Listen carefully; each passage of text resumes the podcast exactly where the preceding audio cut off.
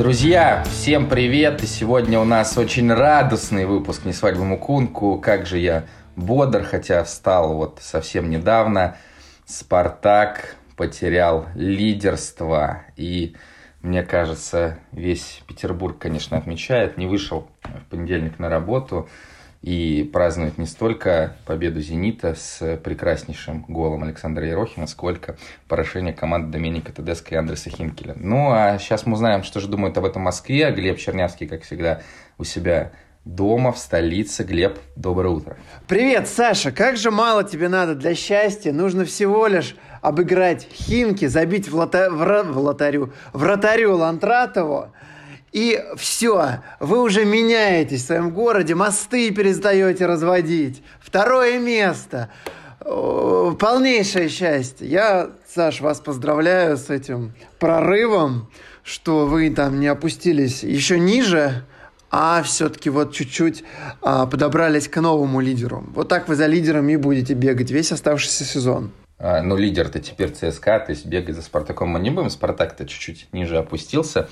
Хотя несколько медиа в своих соцсетях заявили о том, что «Зенит» догнал «Спартак». Но мы знаем, что «Зенит» перегнал «Спартак». Ну да, снизу подпирают такие команды, как «Динамо» и «Ростов», которые показывают потрясающий футбол в этом сезоне. Поэтому действительно вероятность того, что «Зенит» мог в ближайшие туры опуститься ниже, она была велика. Ну да ладно, давай поехали к обсуждению матча «Спартак-Ростов». Страшный был день моей жизни, я вообще не понял, что случилось. Я первые 15 минут смотрел в такси на телефоне, потому что боялся, я не успевал к началу, и боялся вот упустить какие-то моментики, какие-то секунды. И вот я еду, смотрю в телефон, и в телефоне ничего не происходит. И я думаю, как же хорошо, что эти 15 минут я вот смотрел не так, как положено, ничего не упустил. Думаю, сейчас вот приеду и уже на телеке как надо посмотрю, все будет окей.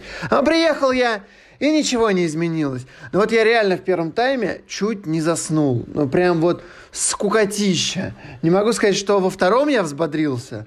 Ну, вообще непонятно, что происходило. Полтора момента на две команды. А Ростов XG 0.28. И как ты мне посчитал, что 5 случаев в РПЛ, когда у команды меньше третьего голевого момента за матч, и «Спартак» такой команде проиграл. Ну, даже не знаю, что сказать, не понимаю, что случилось, а состав вроде бы оптимальный. Не будем же мы списывать отсутствие нормальной игры «Спартака» на отсутствие Павла Маслова. Не будем же мы считать, что этот великий правый центральный защитник «Спартака» играет определяющая роль, там, как Алекс в 2009, как Титов в 99, как, не знаю, Глушаков в 2016. Ну, видимо, получается, все зависит от Маслова или «Спартак» сломался. Вот два варианта. Так, ну, с учетом того, что ты говоришь про ключевую роль Глушакова в 2016 году, у меня к тебе технический вопрос. Вот ты сказал два раза про то, что не смотрел футбол как надо, или смотрел футбол как надо, так а как надо смотреть футбол, чтобы считать, что Глушаков был ключевым в 2016 году? Я тебе объясню. Я тот сезон смотрел за воротами не Артема Реброва, а других вратарей, против которых играл «Спартак», и ни хрена не видел. И у меня сложилось стойкое ощущение, что Денис Глушаков решал в том сезоне. Ну, мы тут передаем привет с других секторов, видимо, с более удобных мест Фернандо, Квинси Промесу, да, были такие футболисты в составе «Спартака». Естественно, их уже никто не помнит, но Денис потрясающе тогда играл ключевую роль в «Спартаке», забивал вот это на последних минутах постоянно, вот этот знаменитый миф вокруг чемпионского «Спартака», когда там два матча было, когда «Спартак», собственно, забивал на последних минутах всего лишь за сезон. Хорошо. Ну, слушай, ты про Маслова высказался так иронично, я вообще не согласен с тобой, потому что как раз-таки то, что не было Маслова, «Спартак» не выходил через короткий пас. Нет, это все правда, да, я даже смотрел стату, Гапонов часто выбивал, и у него 75% точности, а Маслов играет на точности 85% передач, просто стабильно. А Гапонов в каком матче выбивал? Почему Гапонов? Я Гапонов сказал, на Кутепов, конечно же.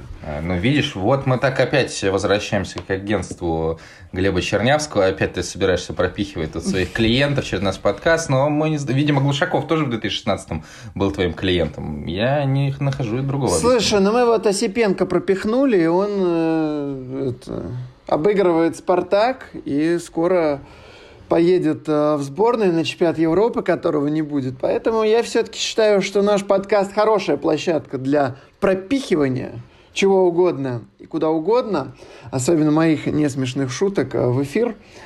Слушай, ну понятно, что Маслов играет ключевую роль, но как так-то? Ну не может же все зависеть от одного защитника. Чем занималась тройка центральных полузащитников «Спартака», особенности Зелимхан Бакаев, которого заменили после первого тайма за кошмарный футбол. И у него 10 точных передач. 10 точных передач.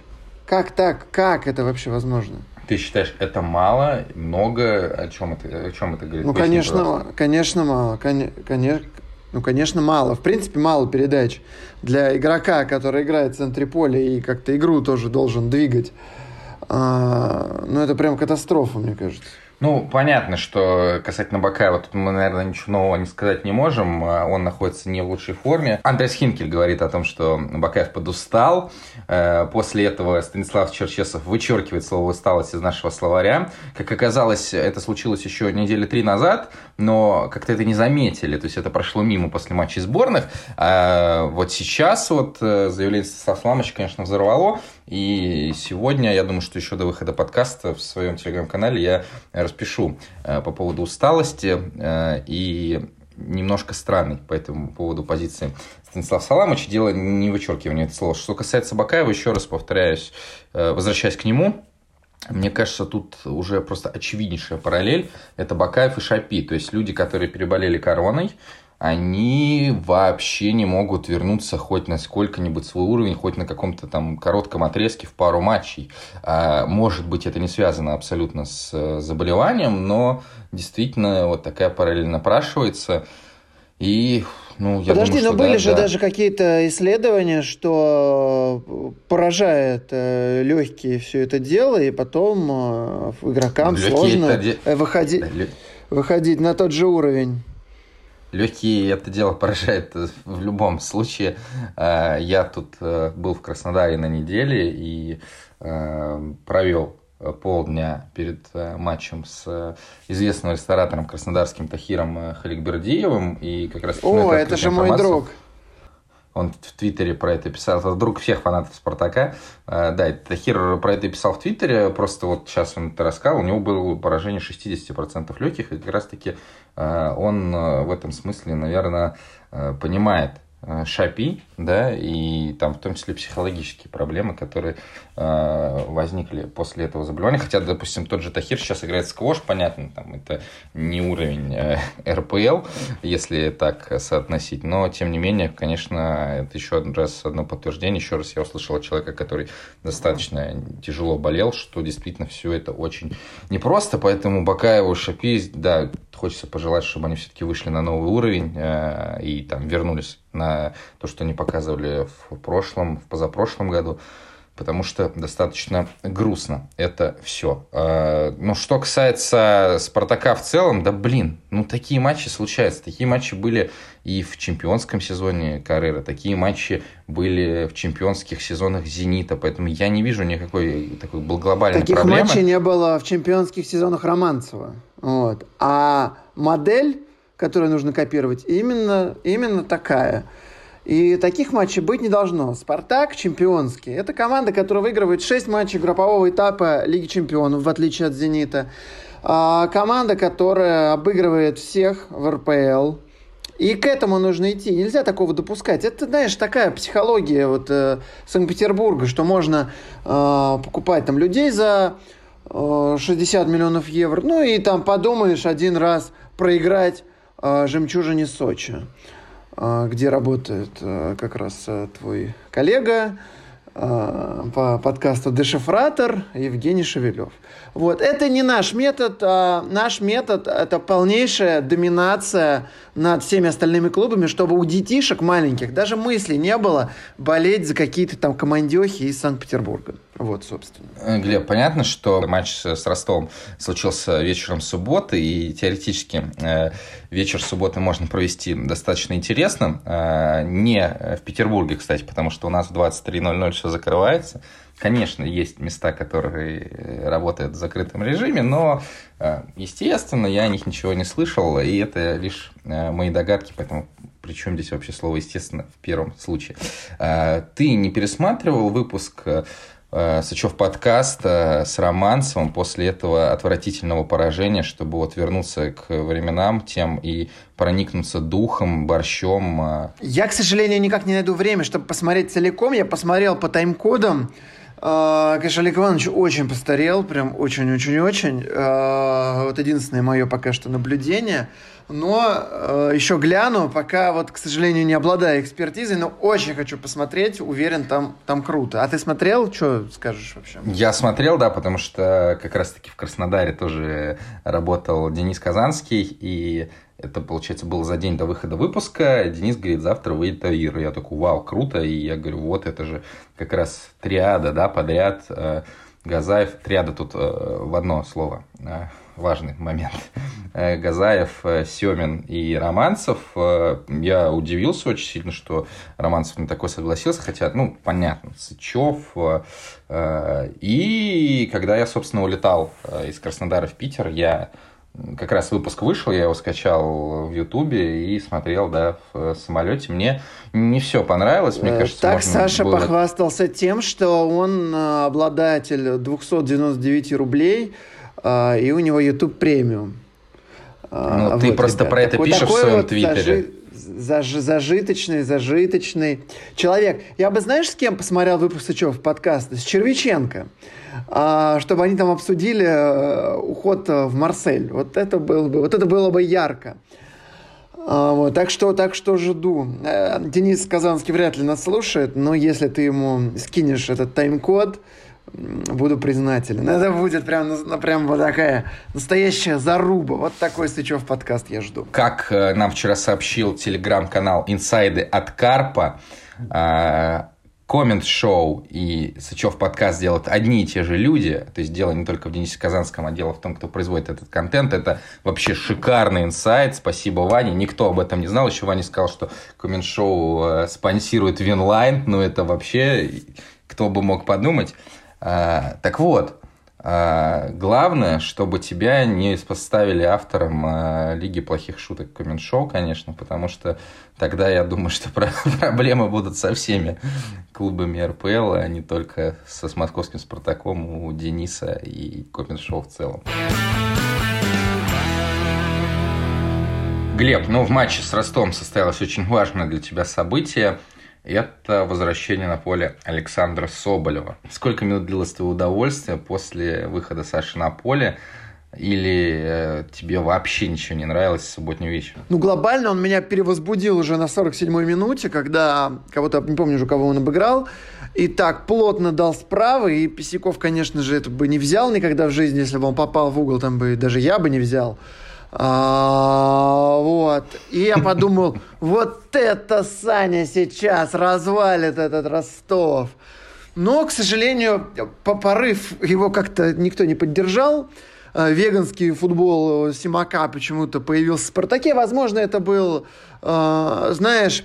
Такой день бывает, там, я забыл, как это называется, детокс, вот, детокс у «Спартака» был, вот, именно с Ростовом, когда, знаешь, ты там голодаешь или там не ешь углеводы, вот, очищаешься. И вот «Спартак» точно так же играл в веганский футбол, очищался и не пойми, чем занимался. Глобально случился один момент, когда Билл Ларсон после подачи Айртона справа, я вообще не понял, зачем Айртон вдруг подал справа, и этот момент прошел, и Ларсон как-то очень странно, вместо того, чтобы, не знаю, щечкой аккуратно ударить, он как-то умудрился в той ситуации ударить подъемом, ни хрена не попал в ворота, и, ну, пожалуй, это был такой единственный момент, если там не считать удар Понса в начале головой в ближнюю девятку. Ну, вот Понса, кстати, опять единственный, кто старался.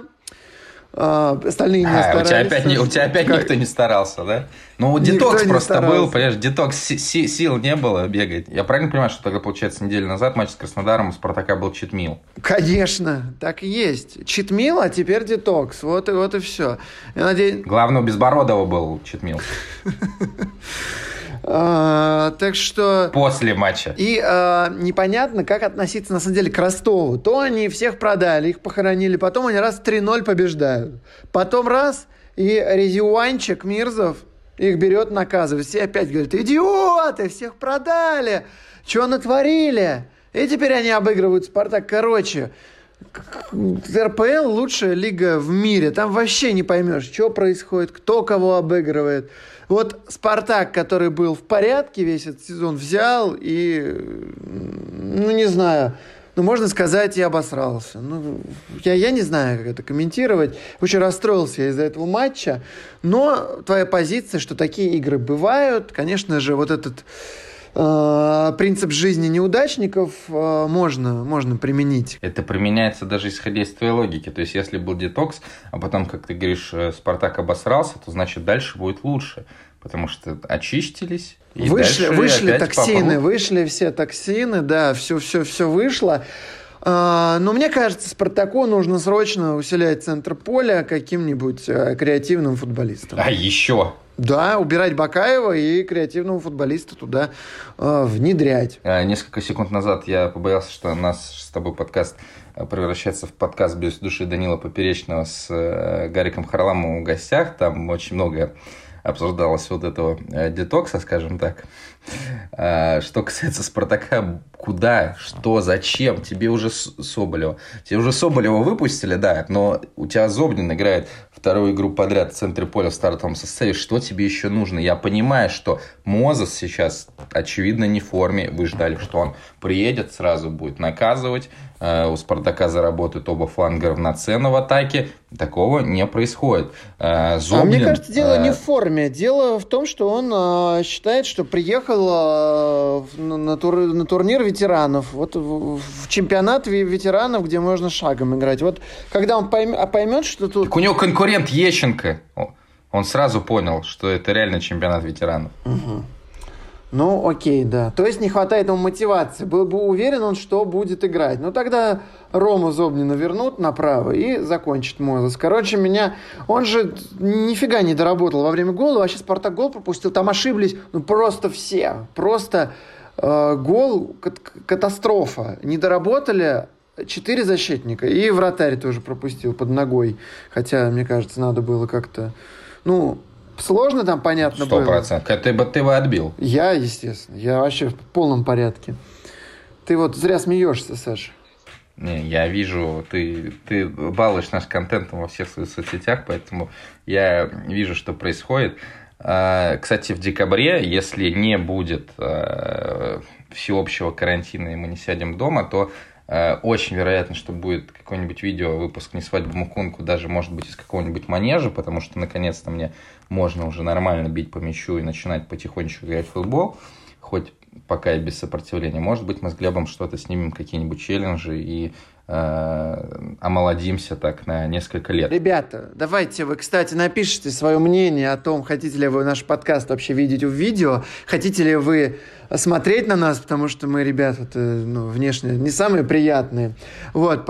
И вообще пишите нам комментарии, если слушаете нас на Ютубе, если даже не слушаете на Ютубе. Вот послушали где-нибудь в Apple подкасте, придите и напишите, какие мы плохие или какие мы хорошие. Мы очень хотим с вами общаться, будем вам отвечать, будем с вами разговаривать. В общем, ваш фидбэк очень важен. Так что влетайте и пишите комментарии и подписывайтесь на Sports on Air на YouTube. Что ты говорил, Саш? Ты это сделал сам. Когда Спартак пропустил этот гол, ты вот так вот сжимал кулачки и говорил: блин, почему отменили дисквалификацию Еременко, скоты, как вы могли? Ну, я об этом подумал, да. Потому что кто еще так может прострелить? Да нет больше в нашем чемпионате футболиста, который может вот так прострелить. Я думаю, Павел Мамаев спокойно может прострелить. Слушай, я же потом пересматривал, он не бил, он реально на него простреливал. Он такой крутой футболист. И Почему он здесь играет? Ну вот, серьезно, вот нахрена он сюда приехал еще тогда вот? Когда он приехал в ЦСКА? В 15-м году? В 16-м? В 13-м? Саш, когда Еременко приехал? В ЦСКА? Да. Ой, в Рубин, да-да-да, в Рубин, точно. Ну, давно еще, но то есть... Рубин, по-моему, году в 12-м. Вот человек в Европе должен играть, ну, все для этого есть. Он думает быстрее всех тут. Нахрена он здесь играет? Я не понимаю. Просто, мне кажется, запорол себе всю карьеру. Мог он... Ну, это реально футболист для АПЛ, для серии А, вот в какой-нибудь Аталанте он спокойно мог играть бы, вот даже сейчас. Хотя на бег... Не, в Аталанте Нет. не мог, там бегать надо.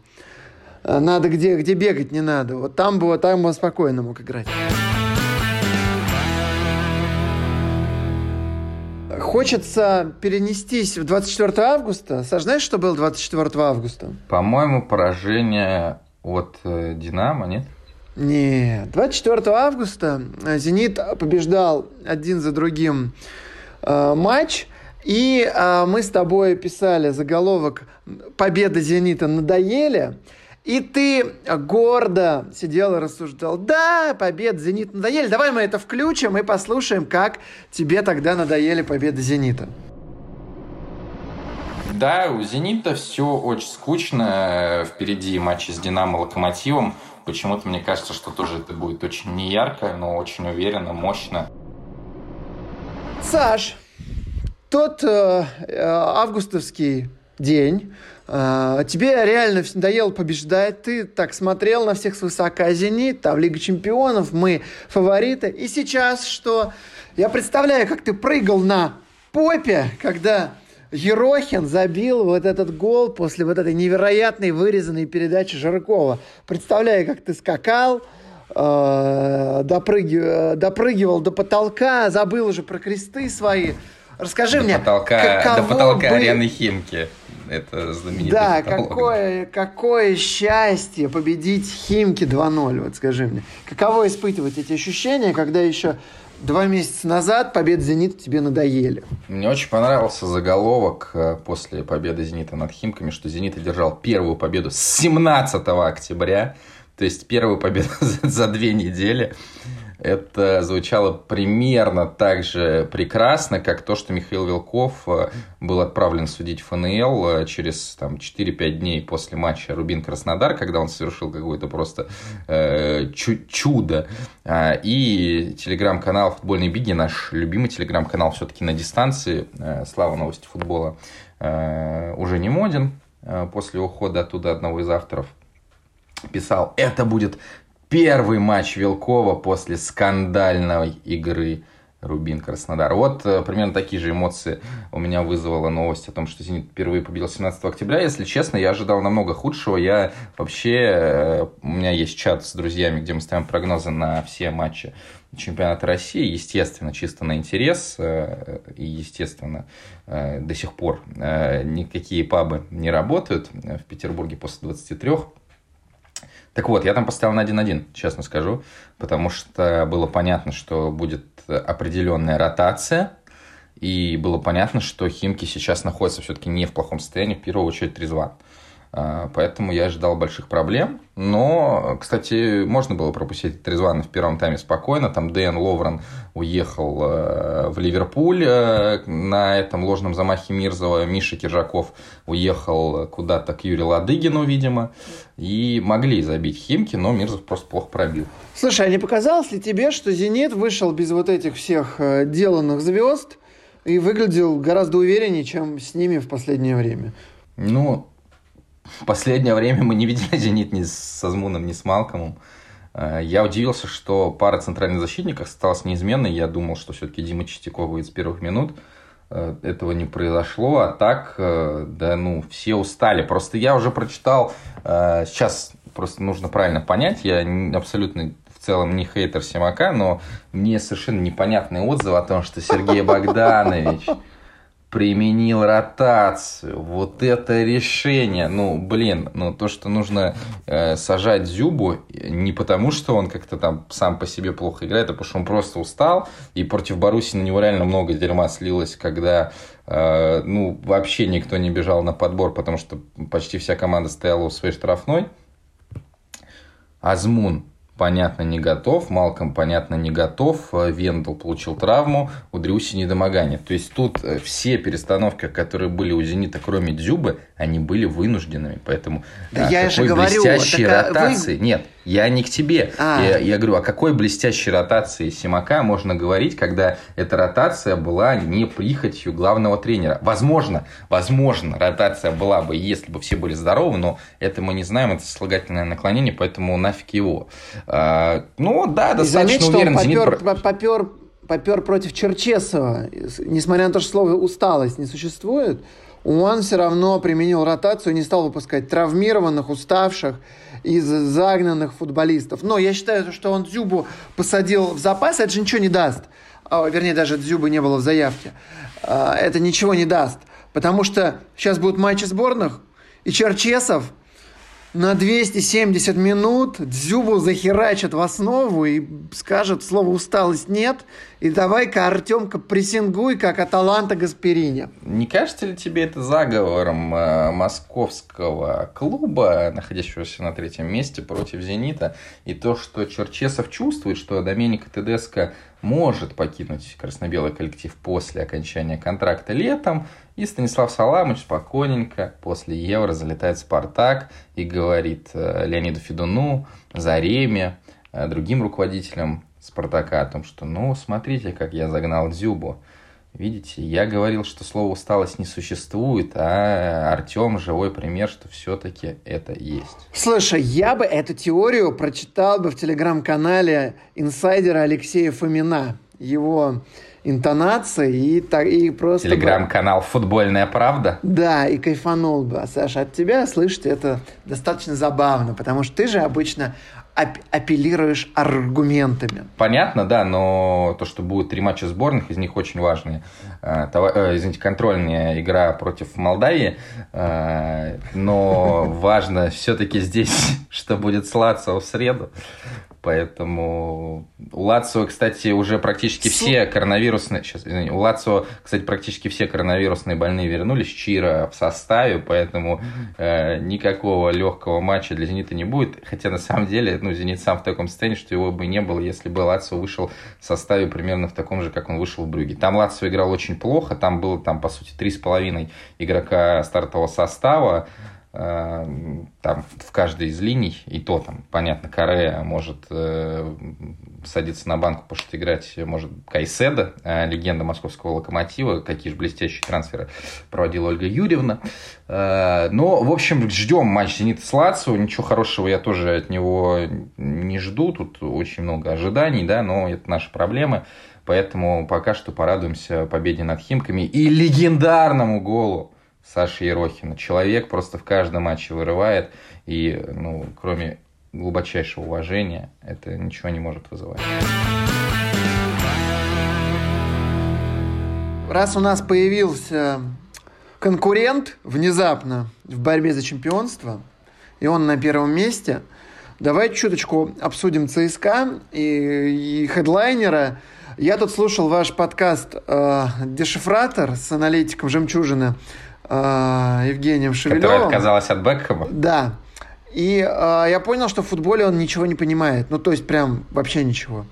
Ты ему говоришь абсолютно здравые вещи про иджуки, что человек бить по мячу не умеет. А тот говорит, да ты наслушался Чернявского, по его методичке тут вещаешь. Но человек же реально поворотом бить не умеет. Вот он в последней игре пытался куда-то ударить, и это все, там вратари смеются, вратари соперников над всеми этими ударами. Вот как так? Игроки, вернее, болельщики, и, наверное, игроки тоже, ЦСКА просили Гиннера купить Напа. Им купили Гаича, который пока что максимум, что сделал, это волосы покрасил. И Эджуки, который не умеет бить поворотом. Он бегает, как циркуль, вокруг своей оси кружится. Вот он даже... Сколько моментов было? Вот он, знаешь, берет мяч, стремится куда-то побежать вперед, бежит, упирается рогом в соперников, разворачивается и отдает там этому какому-нибудь Дивееву назад. Что это такое? Эджуки-то не нападающий, он крайний игрок. В каком-то понимании он даже... Со «Спартаком» его выпускали вперед. Не, это вообще было непонятно. Решение Виктора Михайловича, мы это обсуждали. И после этого, собственно, Эджуки-то там не выходит. особенно там, с первых минут, когда нужно играть в позиционку, и Джуки совершенно не подходит, мне кажется, для места центрального нападающего. Но удара нет. Женя там привел хорошее сравнение с ранним Мусой. С Мусой? Да. Ну, слушай, Муса вообще был... Это вообще абсолютно разные футболисты. Муса был легкоатлет, которому, кстати, Лео Слуцкий, вот, несмотря вот ни на что, что бы ни говорили, я считаю, что Лео клевый тренер, реально шарит и может кого-то чему-то научить, и реально вводит какие-то нестандартные там методы игры, тренировок и так далее. И Мусу он научился грамотно использовать. Он ставил его прям вот на острие, вот туда, вот под линию офсайда. Тогда еще вара не было, и можно было из офсайда забивать. И, по сути-то, Муса выходил в такие позиции, где нужно было не бить, а катить мимо вратаря. А Эджуки-то совершенно не такой. Он любит возиться с мячом, он любит делать лишние касания, любит его передерживать. Это же абсолютно разные игроки. Не, стоп. Я вообще не понимаю, как их можно сравнивать. Где Муса играл на старте карьеры в ЦСКА? На фланге, а потом его сделали центр-форвардом. Молодец, все так и было. Ну, я могу с тобой согласиться в том плане, что Эджуки любит обыгрывать за счет там, финтов, смены направления движения, а Муса просто прокидывал мяч и бежал. Но с точки зрения... Да, так и было. Да, но с точки зрения вот именно игры в завершающей стадии, мне кажется, сравнение достаточно уместное. Посмотрим, что вырастет из Эджуки. Но возвращаемся мы к тому, что болельщики ЦСКА так радовались трансферной кампании, потому что ЦСКА теперь обладает большими средствами, и в этом, на самом деле, ничего плохого нету. И я не думаю, что нужно очень сильно переживать, что ЦСКА там больше какой-то несчастный клуб. Да, там болельщики ЦСКА любили этими козырять, и то, что мы там живем на то, что мы заработали, по большому счету, сами там за счет выступлений в Еврокубках и за счет спонсорских контрактов. Теперь, понятно, ситуация поменялась, но ну, так как я сам... прожил этот этап 10-15 лет назад, я могу сказать, что все будет хорошо. Да, но пока что действительно Гаич адаптируется. Возможно, стоит покраситься еще в какой-нибудь цвет, чтобы забить уже второй гол за ЦСКА. И Джуки очень большие проблемы с реализацией, но это было видно и по Голландии. Я думаю, что тут там для Гончаренко, для Андрея Мовсисяна и тех, кто привозил Джуки в ЦСКА, ничего нового нету. Бруно Фукс, ну, это в каждой команде должен быть свой Малком, видимо. Баха, Зайнудинов, да, неплохо, может закрыть несколько позиций, не паспортист, не легионер.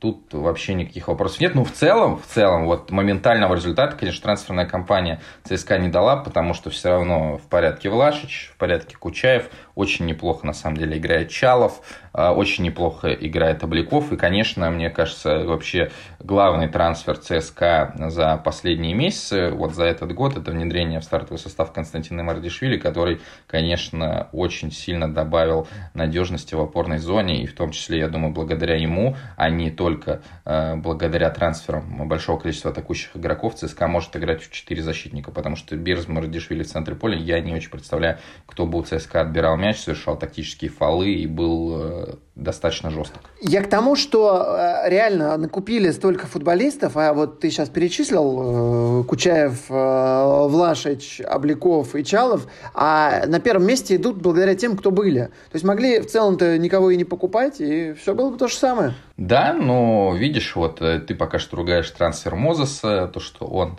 во вред Спартаку, потому что Зобнин, видимо, по твоему мнению, не так хорош пока в центре поля, как на правом фланге.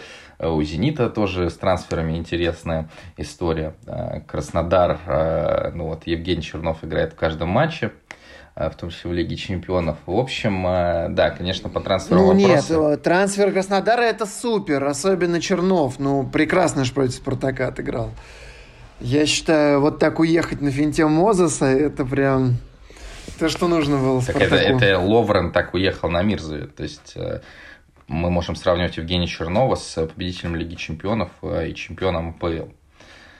Поэтому что тебе еще нужно? Самое страшное, что Ловран играл бы сейчас в старте в Ливерпуле, если бы вот не пошел на это безумство.